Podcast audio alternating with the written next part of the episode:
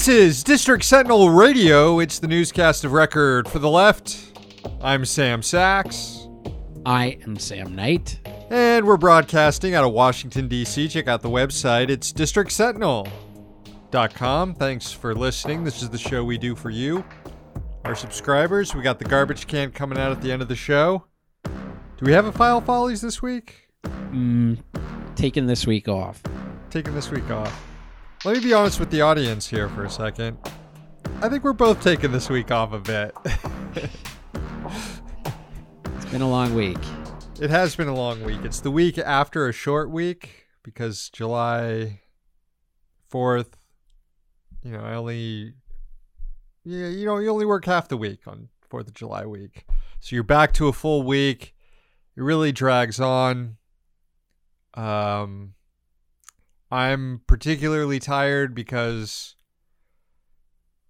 in the off season of the Premier League, I've taken to betting on golf like a real fucking sicko. And the tournament this week is in Scotland, so the tees times are at like two thirty in the morning. So I've been waking up even earlier. It it's bad.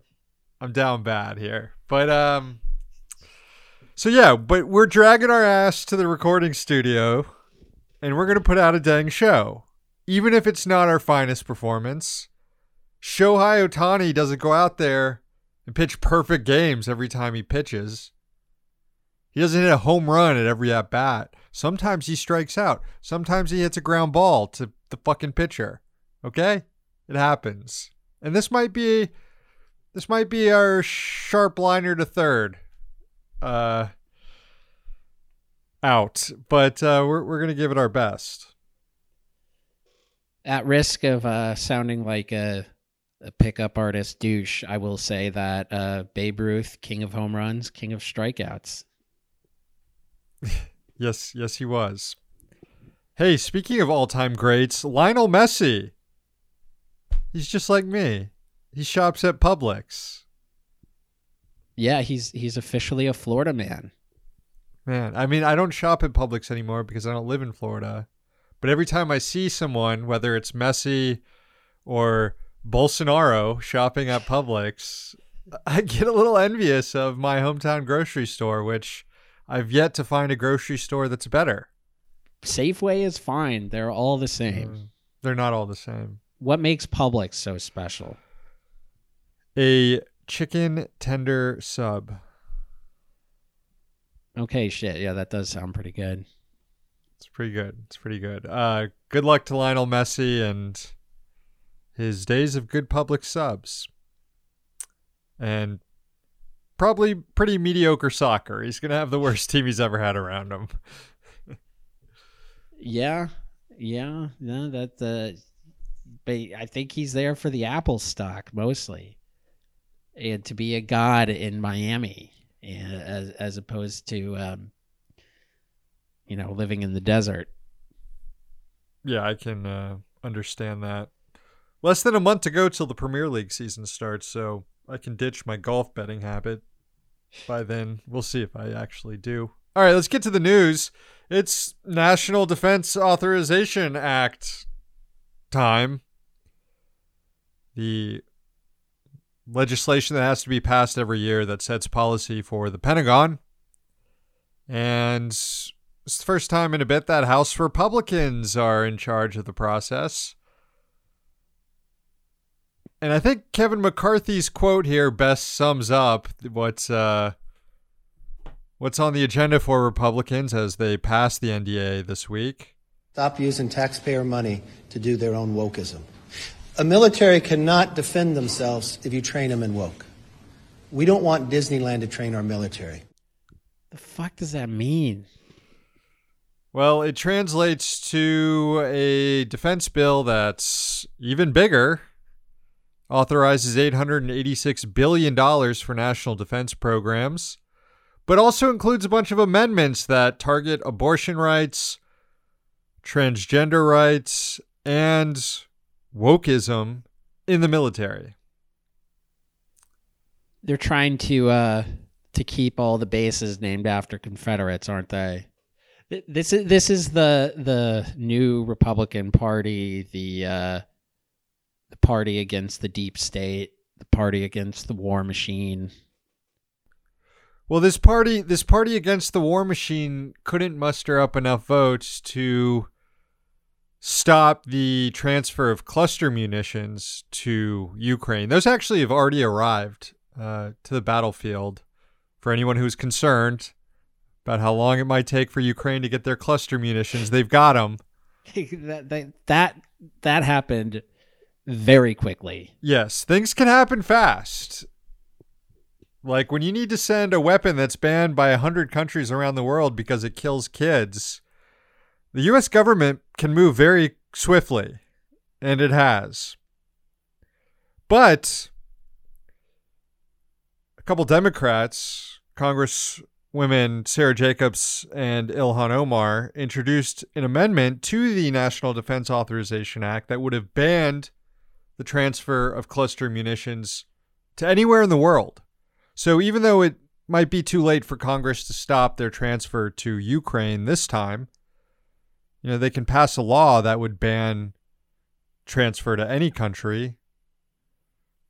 Weird thing happened though in the House Rules Committee, which is controlled by Republicans, is they defeated that amendment, killed that amendment, instead replaced it with one written by or sponsored by Marjorie Taylor Greene that applied only to Ukraine, that banned cluster munition transfers only to Ukraine, seemingly approving them for other countries around the world. And since these munitions had already been transferred to Ukraine, what Republicans effectively did is took an amendment that would have done something, banned cluster munitions around the world, transfer of those around the world, to one that just does nothing. It does absolutely nothing. And even that amendment couldn't pass because they were busy passing all the anti wokeism amendments. Mm. Woo. Yeah. How how did Greenwald blame this on the Democrats? Uh, I don't think he's tweeted much about it. I did check though. I did. I was curious to see how he would report on uh, Republicans killing an amendment to ban cluster munitions around the world. Radio silence. Hmm.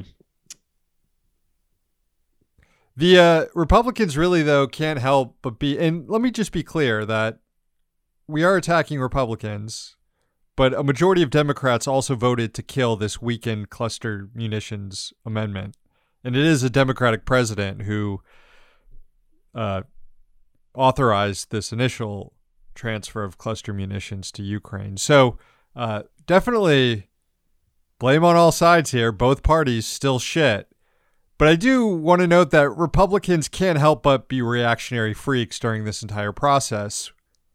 And even while they were debating these amendments that attack wokeism in the military, one of the Republican lawmakers, Rep. Eli Crane from Arizona, used the term colored people, uh, like non-ironically, or or Hmm. During during the debate, he had to have it stricken from the record and apologized for using it. But still, um, interesting that that in the process of attacking woke ideology infecting our military, you reveal yourself as someone who perhaps could use a little wokeism, my dude. Yeah, well, I, I just I'm glad that um, Democrats and Republicans joined together uh, to stop Vladimir Putin from attacking a sovereign nation uh, by killing kids from that nation uh, for decades into the future. People say, people will say, well, Russia has used cluster bombs in Ukraine, and yes, they have. And the whole point of um, the criticism of cluster bombs is based on if there are more of them, more children will die. The Ukrainian kids who are going to die from this in decades it doesn't matter to them whether it was a Ukrainian bomblet or a Russian bomblet that detonated. So, congrats to everyone. Uh, pat yourselves on the back for that one. The Senate will take up the NDAA next, and it's going to provoke a fight because I don't think that the I don't think that the democratically controlled Senate, even with people like Joe Manchin and Kyrsten Sinema, are going to support some of these anti-trans, anti-abortion amendments that have been added to the NDAA. But Majority Leader Chuck Schumer is pushing for an amendment to declassify any UFO records that the Pentagon has. Although there is a national security exception, which will probably be abused, but might get uh, some drip of some UFO documents. That's something that Republicans are interested in too. So I could see this amendment surviving and ultimately being signed into law. Yeah, and hopefully uh, the national security exemption will uh, piss off enough people on the inside that we'll get a, a giant leak that proves definitively that UFOs exist, that intelligent life forms on other planets exist, and they can easily overpower the United States military. that that would make my day. Talk about a Deus ex machina when you need one. In other news, one of the Biden administration's only decent appointments has been under attack this week head of the Federal Trade Commission, Lina Khan, was in the crosshairs of big business, the Republican Party, and the federal judiciary. Starting with the latter, on Tuesday, Khan's FTC lost litigation in a district court in Northern California. The agency had been trying to stop Microsoft from acquiring Activision, a major video game producer. Part of the FTC's argument was based on Microsoft, which makes Xbox, using Activision games like Call of Duty to get gamers to abandon other systems like Sony's PlayStation. But a federal judge rejected that argument, saying, quote, the FTC has not identified a single document which contradicts Microsoft's publicly stated commitment to make Call of Duty available on PlayStation. Of course, uh, company promises aren't worth the paper they're written on unless they're in legally binding contracts like collective bargaining agreements. Usually, companies don't just leave a paper record of them admitting to trying to break the law. Microsoft, by the way, as elder millennials might remember, was also a pioneer in using monopoly power to peddle inferior software using its grip on the PC market to give a leg up to the infamously shitty Microsoft Internet Explorer, which, if you use today, they fucking laugh at you. But Microsoft, they swear they won't do it again. Scout's honor, you, you gotta believe us. To make matters even more bleak, the judge who issued the ruling, Jacqueline Scott Corley, is, like Khan, a Biden appointee. Is is Judge Jacqueline unfamiliar with something called the profit motive? Yes, but is it in paper? Is it in writing? It's probably in the fucking company's bylaws. I mean, it's in securities law that you have to maximize profit for shareholders. You got to try. Anyway, the FTC announced its intention to appeal the ruling Khan has also said in the past that she does expect to lose some of her battles against big business, but that defeats will show the need to change the law as fewer and fewer corporations exert greater amounts of control over the economy. But Republicans used the ruling to excoriate Khan at a hearing on Thursday, despite, as we alluded to earlier, claiming to be recent converts to populism Jim Jordan, for example, the chair of the House Judiciary Committee, has launched attack after attack on big tech for its alleged censorship of conservatives. But instead of sympathizing with the FTC on Thursday for its loss in a battle with big tech, Jordan told Khan, quote, her and her cronies have unchecked power over business practices in our country. One of Jordan's colleagues said that Republicans are preparing to cut the FTC's budget by 25% because of Khan's tenure unsurprisingly echoing a call made Thursday before the hearing by the most powerful corporate lobby in the country, the U.S. Chamber of Commerce, which called for Khan to, quote, reverse the agency's present course or otherwise expect Congress to rein in the FTC's budget. Naturally, reactionary opportunist worm Elon Musk dovetailed on the hate fest. This week, Twitter asked a judge to modify or strike down a settlement that the company reached with the FTC back in 2011. This was on safeguarding user information. Musk's Twitter argued that FTC oversight, quote, has spiraled out of control and become tainted by bias. Surely it's just a coincidence that Elon Musk launched an artificial intelligence company this week and that Khan's FTC also this week announced that it was investigating ChatGPT, one of the companies at the heart of the ongoing artificial intelligence frenzy. And here was Khan at Thursday's hearing explaining the probe. Some of the concerns that we're seeing in this AI space is that ChatGPT and some of these other services are being fed a huge trove of data there are no checks on what type of data is being inserted into these companies, and we've heard about reports where people's sensitive information is showing up in response to an inquiry from somebody else. Uh, we've heard about, you know, libel, defamatory statements, flatly untrue things that are emerging. Um, that's the type of fraud and deception that we're concerned about. Though this might not be relevant to Musk, to be fair, he once got away with calling one of his critics a pedophile and he probably doesn't need to hide behind an algorithm to defame anyone without consequence as a petulant, slimy, lawyered up billionaire.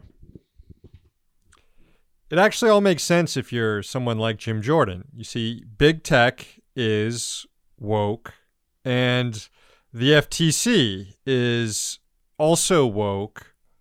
And when the FTC uses its woke powers to go after woke big tech, it the the the way that the woke physics operate is that the wokeism is removed from big tech. So then their victim again and Jim Jordan can excoriate the FTC for for being too woke. Well, it makes sense to me. Speaking of big tech, big tech and big banks, they're fucking.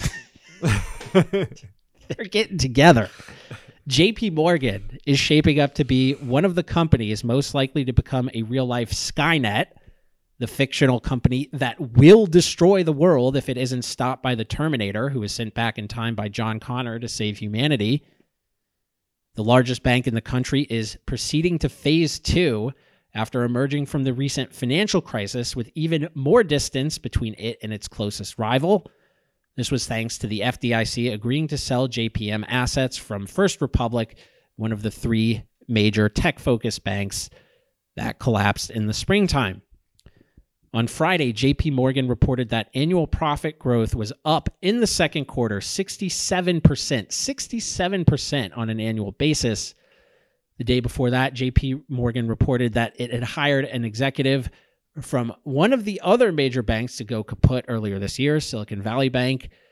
John China previously served as SVB's as SVB Capital's president, and now he is joining JP Morgan uh, to work on emerging tech.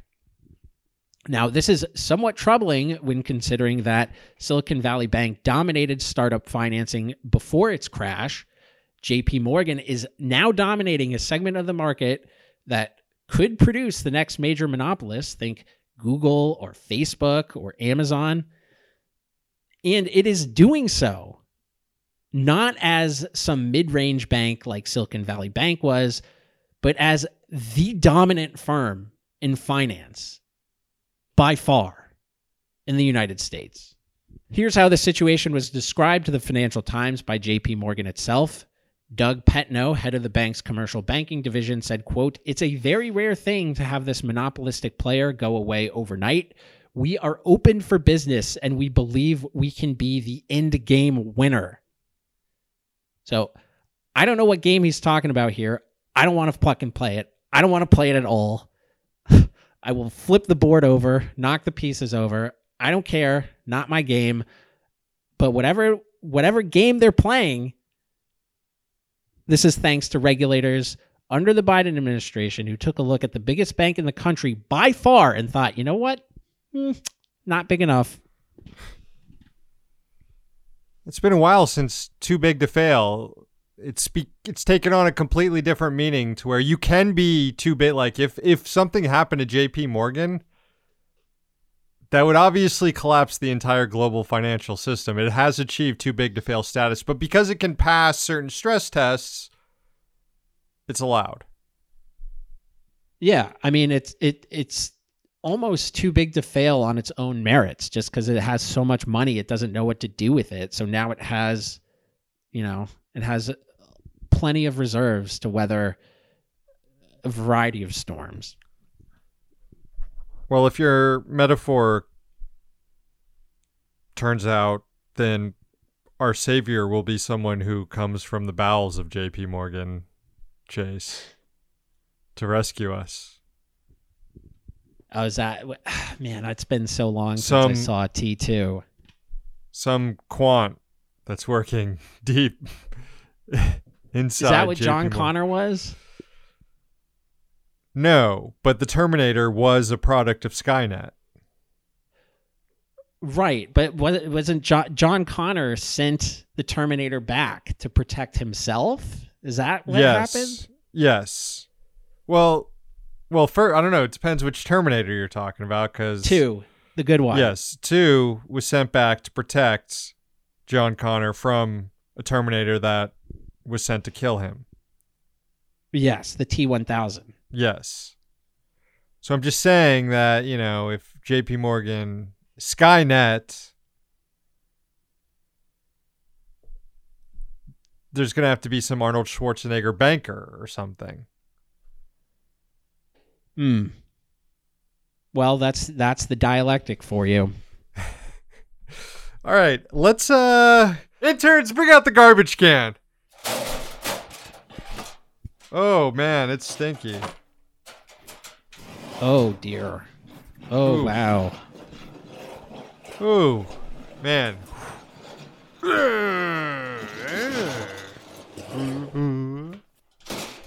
Damn, I forgot that as part of uh, last year's NDAA, we agreed to take all the uh, all the the nucle- the all the toxic waste from from the army bases and uh, throw it in the garbage can. So whoever's going in today, you have that to look forward to.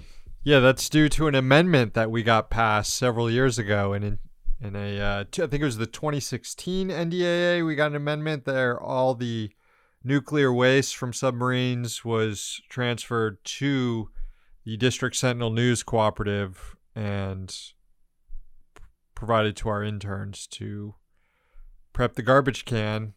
Uh, they have protective equipment. Don't worry. That's good. Thank you, interns. Garbage candidate number one. It's the Hollywood studio executives.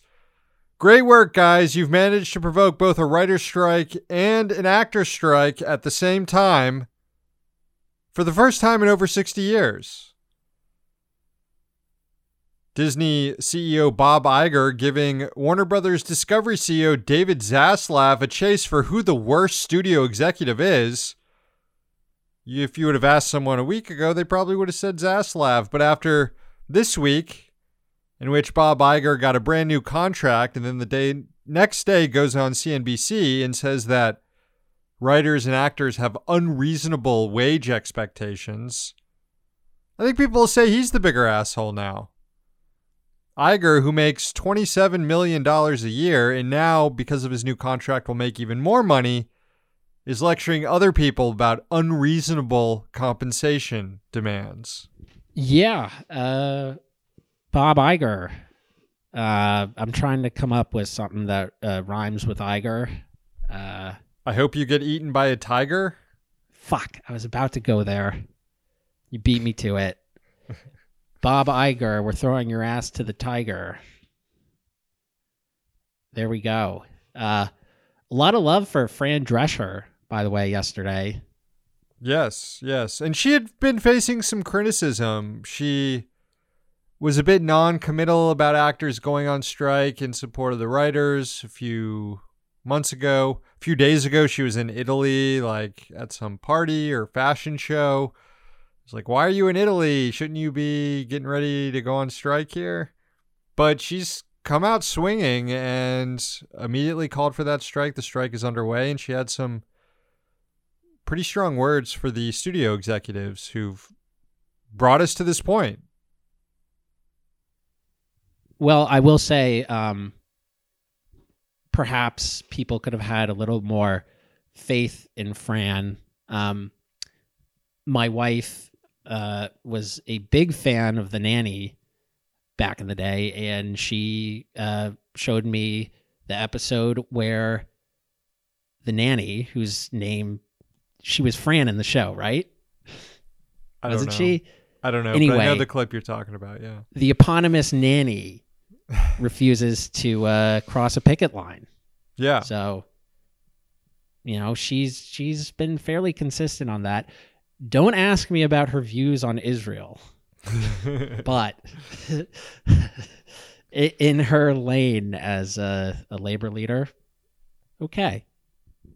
Yeah, and writers who've now been on strike for more than 70 days have actually seen their wages go down by like 25% over the last decade as a result of the new streaming business model. And again, Iger, who owns a fucking yacht and is worth upwards of $700 million, and again makes $25 million a year, he doesn't lay out what he thinks a reasonable expectation is. I mean, I guess the studios have put forward their proposals, which are absurd and would still leave writers exploited. But we're not talking about people who've been living high off the hog here. They've actually, if, imagine if your wages had gone down 25% over the last decade. And mine have. I mean, I was gonna say, imagine. yeah, I mean, like I have, but you know, in an ind- industry wide, like that's a pretty, it's a pretty compelling argument at the bar- bargaining table. Yeah, I mean, especially like, you know, we're talking about an industry here that is not going away. Like, people are always going to demand entertainment, video, inter- you know, whatever. People are always going to be needed to write this stuff and to act this stuff. So, uh, Bob Iger, fuck you. Garbage candidate number two, save another fuck you to UPS. The company could be at the table negotiating a fair new labor agreement with their workers, 340,000 of them rep by the Teamsters. Instead, the company's training scabs in anticipation of a strike. This is from Bloomberg. Quote United Parcel Service plans to train non union employees to help deliver packages in the event of a labor disruption in the U.S., underscoring the potential for a strike as a crucial negotiating deadline nears. That deadline is the end of the month. And I don't see any way out of this at this point. It looks like there's going to be a strike. So you've got 170,000 actors and writers on strike. In a few weeks, you could have 340,000 Teamsters, UPS workers on strike. In a few months, you could have a bunch of UAW workers on strike when their auto contracts expire. This is a pretty significant strike wave that for a while you've been seeing strike numbers that don't compare with historical numbers. These ones do. These are massive strikes happening this summer. Yeah, it is a strike way. I, I will say that um, even if we exceed the number, not to be a wet blanket here, even if the number of workers on strike uh, gets close to 1946 um, levels, the the percentage of of the labor force um, that was involved in action then was obviously much higher now. But we got to start somewhere, obviously, and uh, let's fucking rock. Garbage candidate number three, it's Joe Manchin, who is planning to sink the Su nomination. Julie Su, currently the acting Secretary of Labor, was previously the Deputy Secretary of Labor, is now acting because the Secretary of Labor, Marty Walsh, left for his dream job as the president of the Hockey Players Union. Manchin saying he will not vote to confirm Su. Says he has concerns about her ideology. This is just a few years after Manchin did vote to confirm Su as Deputy Labor Secretary. Not sure what he means by ideology, but he's probably referring to the fact that Su will, in many ways, run the department in the way that Jennifer Abruzzo is running the general counsel's office at the NLRB. Su does support things like granting labor rights to independent contractors and ensuring that corporations uh, pay any sort of fines with labor violations committed by their franchise owners. She's heavily, her nomination's heavily opposed by the Chamber of Commerce and the business lobby. So that is the reason why Manchin is coming out. And with Sinema likely opposed to her as well, that's lights out for her nomination. Joe Manchin probably also still mad about the Mountain Valley Pipeline, which a federal judge earlier this week halted construction on it again. This a three mile portion of it, pending a review of how the Interior Department approved the permit.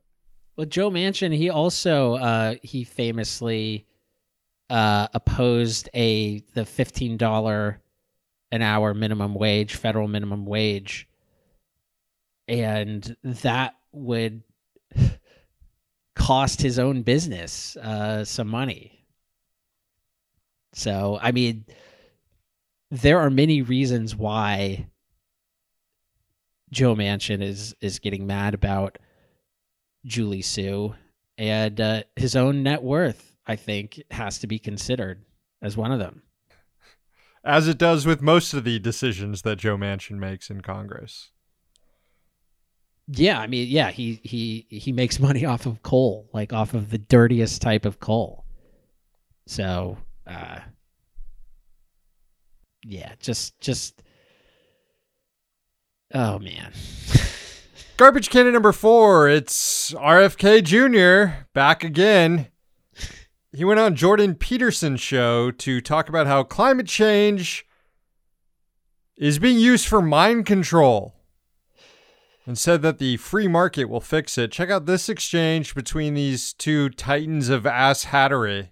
I've seen the climate apocalypse use fear to induce something approximating the same kind of level of tyranny, as far as I'm concerned, that characterized the vaccine lockdown. So help me sort that out. First of all, let me just say this about climate. I believe that carbon in the atmosphere and, and methane does increase warming. I agree 100% with you that this crisis is being used as a pretext for clamping down totalitarian controls the same way that the COVID crisis was. And it's the same people, it's intelligence agencies, it's the World Economic Forum, it's the Billionaire Boys Club at Davos, and it's the same kind of cabal of, of people who are use who will use every crisis to stratify society toward you know greater power for the super rich and uh, greater power for the military, greater power for the intelligence apparatus, and less power for everybody else. A war on carbon is not going to solve the problem if we don't have a habitat left at the end. My approach to energy is using free markets and that not top-down control.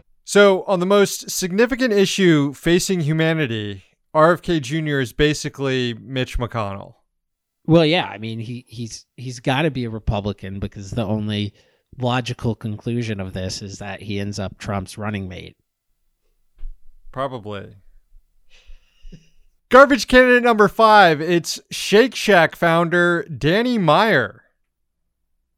Come on, dude. He went on CNBC and just screwed over his workers and lots of other people in the service industry. He was asked how much should people tip because, you know, you go and you get a coffee or something and they spin the thing around and ask if you want to tip. Well, Meyer is like, you don't have to tip anything. You shouldn't have to tip at all. He says, quote, if you're just taking out food and it was just a transaction, I give you money, you give me a cup of coffee. I don't think there's any obligation to tip whatsoever. I mean, look, if people don't want to tip, they don't want to, you know, they're not going to tip. but why give the green light to people to not tip when it's your own workers who are going to get screwed by that?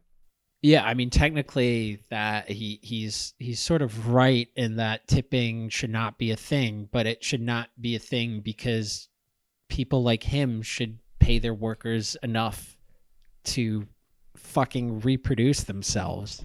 Yeah, which which he's not doing. So uh, there's this massive tax that's paid on to the consumers to help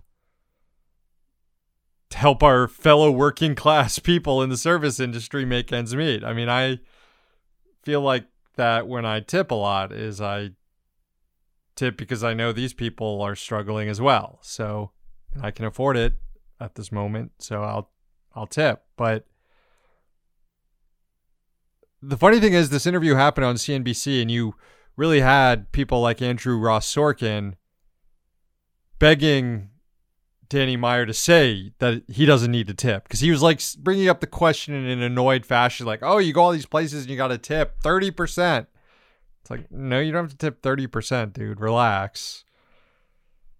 But Meyer made him feel at ease by saying he he doesn't have to tip. Finally, garbage candidate number six. It's uh, it's Elon Musk. This is our weekly update on the Hell site. Musk is now just giving his Nazi friends and the Krassensteins money on Twitter. Like pretty significant amounts of money, thousands of dollars. This is related to what Musk promised like a year ago that verified users will get a cut of ad revenue from the site. And then he never mentioned it again. And then people were like, when am I going to get money from ad revenue? And he dodged the questions. And then out of nowhere, all these Nazis popped up like Tim Pool talking about, oh, wow, thanks, Elon, for all this money. And I've seen a lot of other people post that they had applied to get in this program and they didn't hear back from anybody at the company. They don't know how to qualify for this program. So it really looks like Twitter just paid some of Elon's buds money to vouch for some sort of ad revenue sharing program that doesn't actually exist, which is probably something the FTC will be looking into at some point. Yeah. Um, the funny thing about, well, there are two funny things about this. The first is that Cat Turd 2 did not get any money, and he he is very salty about this. Um, he seems to be the only reactionary dipshit who hasn't come out better from Elon. And it's entirely because of his own like paranoid rantings. He's like, "Oh, I'm still being throttled under Elon. Elon, you're not doing anything."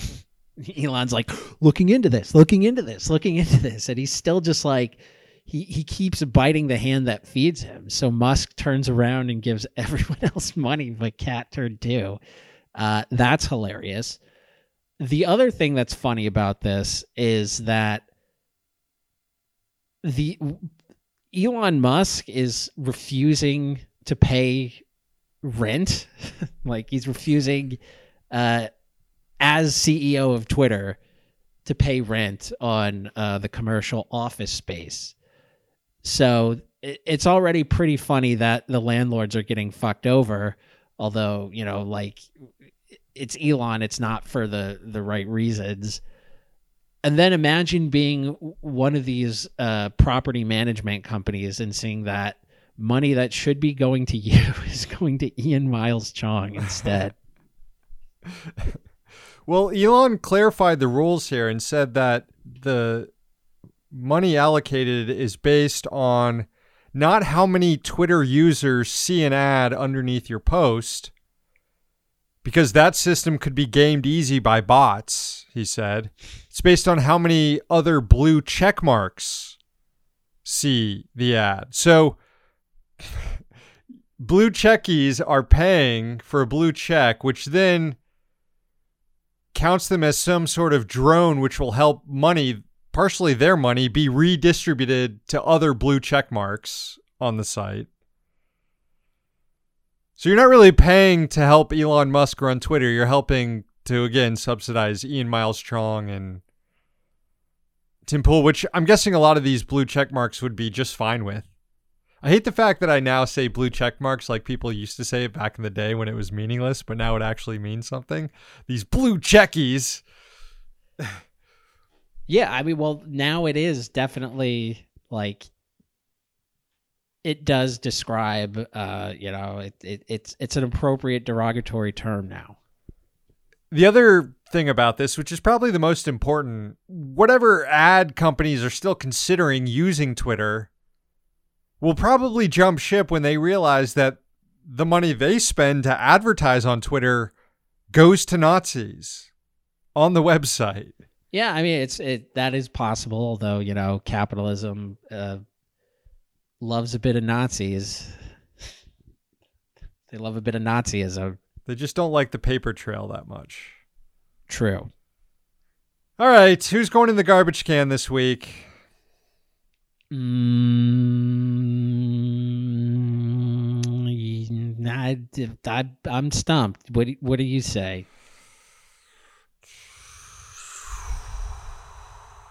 I'm leaning toward either Hollywood studio execs or UPS. Um,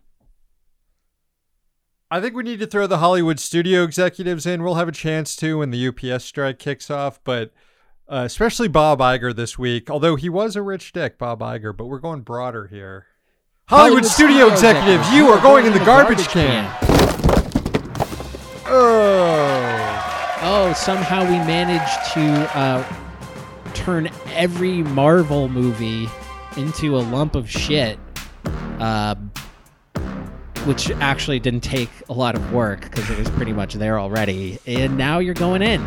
And we turn the new Jim Caviezel movie into a puddle of vomit, which also wasn't very hard work. So that's in the garbage can too. You're slipping and sliding in it. That's the show. Thank you for listening. Thanks for your support. We'll do this again next week with a brand new episode. We're here in DC, so you don't have to be.